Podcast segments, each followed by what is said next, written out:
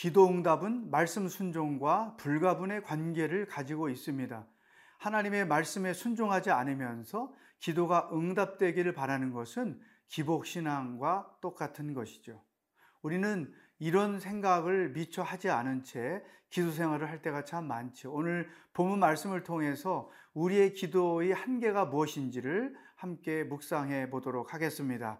오늘은 예레미야 37장 1절로 10절을 묵상하겠습니다.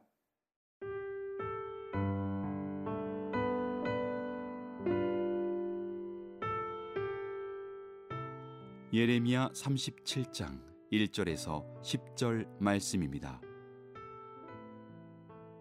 요시아의 아들 시드기야가 여호야김의 아들 고니아의 뒤를 이어 왕이 되었으니 이는 바벨론의 느부갓네살 왕이 그를 유다 땅의 왕으로 삼음이었더라. 그와 그의 신하와 그의 땅 백성이 여호와께서 선지자 예레미야에게 하신 말씀을 듣지 아니하니라. 시드기야 왕이 셀레미야의 아들 여후갈과 마아세야의 아들 제사장 스바냐를 선지자 예레미야에게 보내 청하되 너는 우리를 위하여 우리 하나님 여호와께 기도하라 하였으니 그때에 예레미야가 갇히지 아니하였으므로 백성 가운데 출입하는 중이었더라. 바로의 군대가 애굽에서 나오매 예루살렘을 에워쌌던 갈대아인이 그 소문을 듣고 예루살렘에서 떠났더라. 여호와의 말씀이 선지자 예레미야에게 임하여 이르시되 이스라엘의 하나님 여호와께서 이와 같이 말씀하시니라. 너희를 보내어 내게 구하게 한 유다의 왕에게 아뢰라. 너희를 도우려고 나왔던 바로의 군대는 자기 땅 애굽으로 돌아가겠고 갈대아인이 다시 와서 이 성을 쳐서 빼앗아 불사르리라. 여호와께서 이와 같이 말씀하시니라.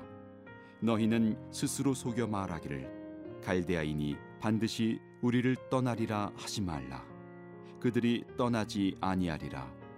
가령 너희가 너희를 치는 갈대아인의 온 군대를 쳐서 그 중에 부상자만 남긴다 할지라도 그들이 각기 장막에서 일어나 이 성을 불사르리라. 여호야긴 왕이 바벨론에 의해서 폐위가 되고 시드기야가 대신 왕으로 세움을 받습니다. 그때 하나님께서 예레미야를 통해 이런 말씀을 하셨습니다. 2절, 그와 그의 신하와 그의 땅 백성이 여호와께서 선지자 예레미야에게 하신 말씀을 듣지 아니하니라. 그러니까 시드기야 왕뿐 아니라 그와 함께하는 모든 위정자들, 심지어 그 백성들까지도 하나님께서 예레미야를 통해서 주시는 말씀을 듣지 않았다. 그러니까 말씀과 상관없이 그들은 살았다.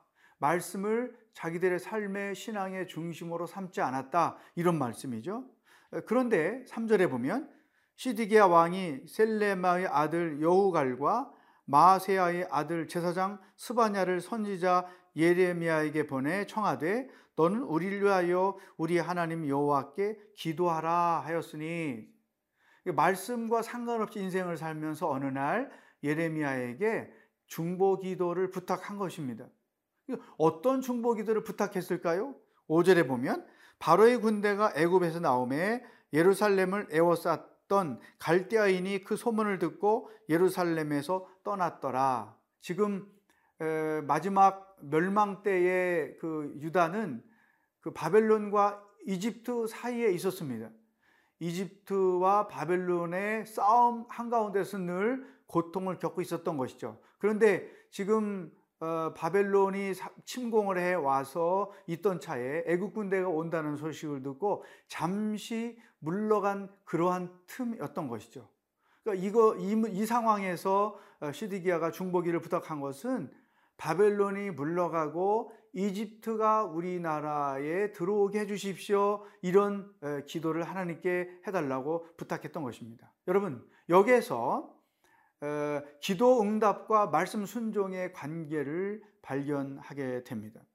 말씀을 듣지 않았습니다. 그런데 기도를 했습니다. 여러분, 우리의 처음 기도는 대부분 자기 욕심, 자기 필요를 구하는 기도를 하죠. 그러나 그 단계를 넘어서면 기도는 이제 하나님의 뜻을 구하는 단계로 올라가게 되죠. 그래서 이 말씀과 기도가 항상 같이 있는 이유는 우리의 기도가 하나님의 말씀에 합당해야 되기 때문입니다. 말씀으로 하는 기도가 응답받는 기도예요. 그러니까 순종하지 않고 하나님의 뜻과 상관없이 자기 욕심, 자기 이심, 자기 야심을 채우기 위해서 기도하는 내용에 대해서는 하나님의 응답이 없다는 거죠. 물론 자기 생각이나 자기의 마음이나 소원이 하나님의 말씀에 합당한 거라면 하나님께서 얼마든지 응답을 하시겠죠. 그러나 하나님의 뜻, 하나님의 말씀과 반대되는 것들을 요구할 때 하나님은 결코 그 기도를 들으시지 않는다는 것이죠.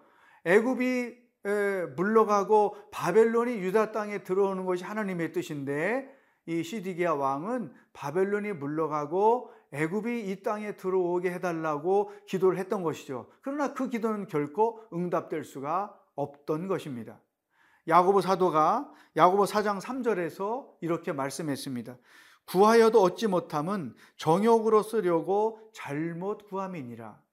우리의 기도가 자기의 욕심, 이기심을 채우려는 것이 될 때에 하나님은 결코 그 기도에 응답하지 않는다는 것이죠.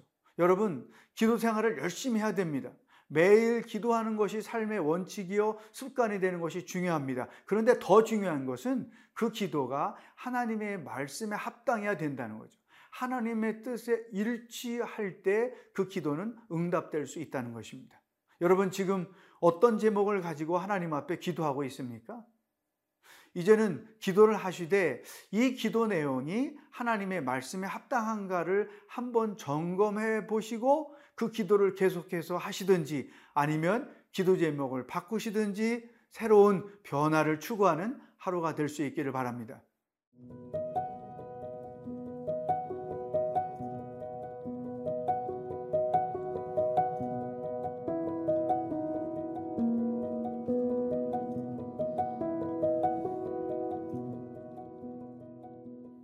시드기야 왕의 한계가 무엇이었습니까?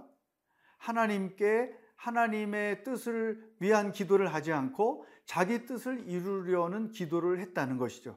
그러한 기도는 결코 응답될 수가 없다는 사실을 우리도 인식할 필요가 있습니다. 결국 시드기야에게서 최선의 선택은 뭐냐? 자기 뜻을 내려놓고 하나님의 뜻을 받아들이고 순종하는 것입니다. 그러면 하나님께서 그 모든 상황 가운데서 돌보시고 인도할 것입니다. 하나님은 바벨론을 사용해서 유다 왕국을 심판하시고 또 바벨론 이후에 그들이 70년 지난 뒤 다시 회복될 것에 대한 이미 프로젝트를 갖고 계십니다. 그런데 시드기야 왕은 그런 하나님의 계획과 반대되는 일을 추구하고 또 기도하니까 그의 신앙과 기도에 한계가 있었던 것이죠.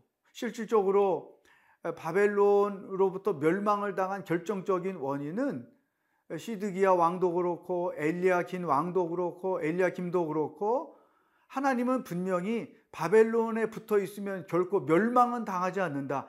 그 땅에 지배를 받고 속국은 될 수 있어도 멸망을 당하지 않는다. 그렇지만 애굽에 붙어 버리면 너희들은 완전히 멸망당할 것이다. 이 메시지를 계속 주셨던 거예요. 근데 이 시드기야 왕은 그게 틀렸다. 나는 애굽에 붙고 싶다. 바벨론 싫다. 그러니 바벨론이 떠나고 애굽이 우리 땅에 있게 해달라. 이런 식의 생각과 고집을 하나님 앞에서 계속 피웠던 것이죠. 결국은 하나님의 뜻을 거스림으로 자기도 망하고 나라도 망하고 백성도 망하게 하는 그러한 결정을 했던 것입니다. 사랑하는 여러분, 우리 인생에 있어서 최선의 선택은 하나님의 뜻에 합당한 결정을 하는 것입니다.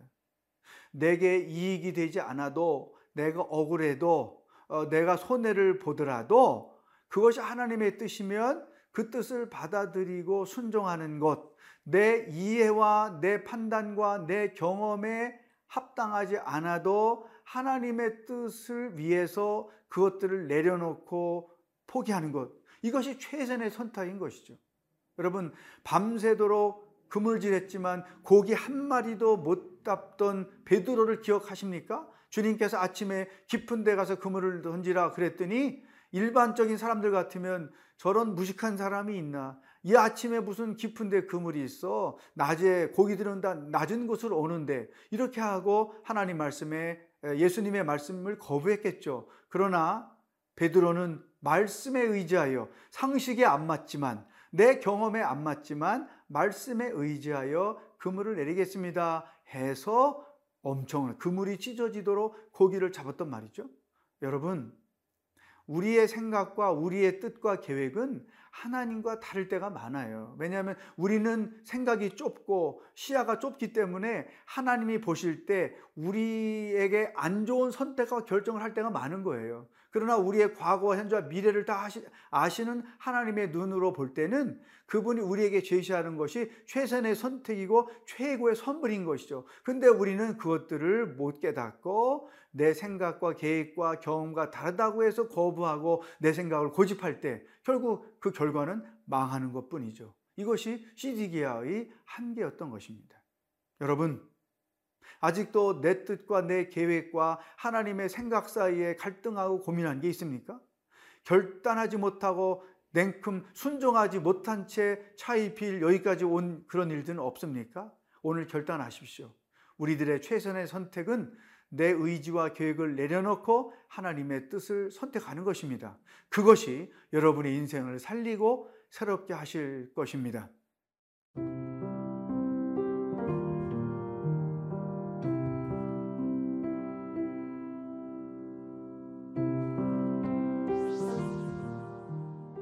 하나님 아버지, 나의 지식, 경험, 계획, 뜻을 내려놓고 하나님의 뜻을 선택할 수 있는 믿음의 결단이 우리에게 필요합니다. 도와주시옵소서. 예수님의 이름으로 기도합니다. 아멘.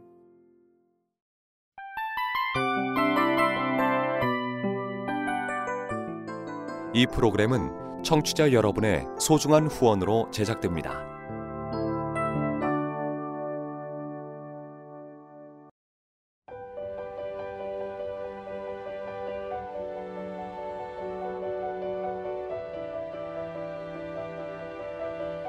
세상에는 수많은 교회들이 있지만 더 깊이 있는 말씀 강해를 찾기 위해 크기로만 교회를 선정하지 않습니다. 보다 좋은 영적 콘텐츠를 더 많이 나누기 위해 방송비를 받지 않습니다. 1년 365일 복음만 전하고 싶어서 우리는 광고를 하지 않습니다. 온누리의 복음을 땅끝까지 CGN TV와 함께 땅끝 선교사가 되어주세요.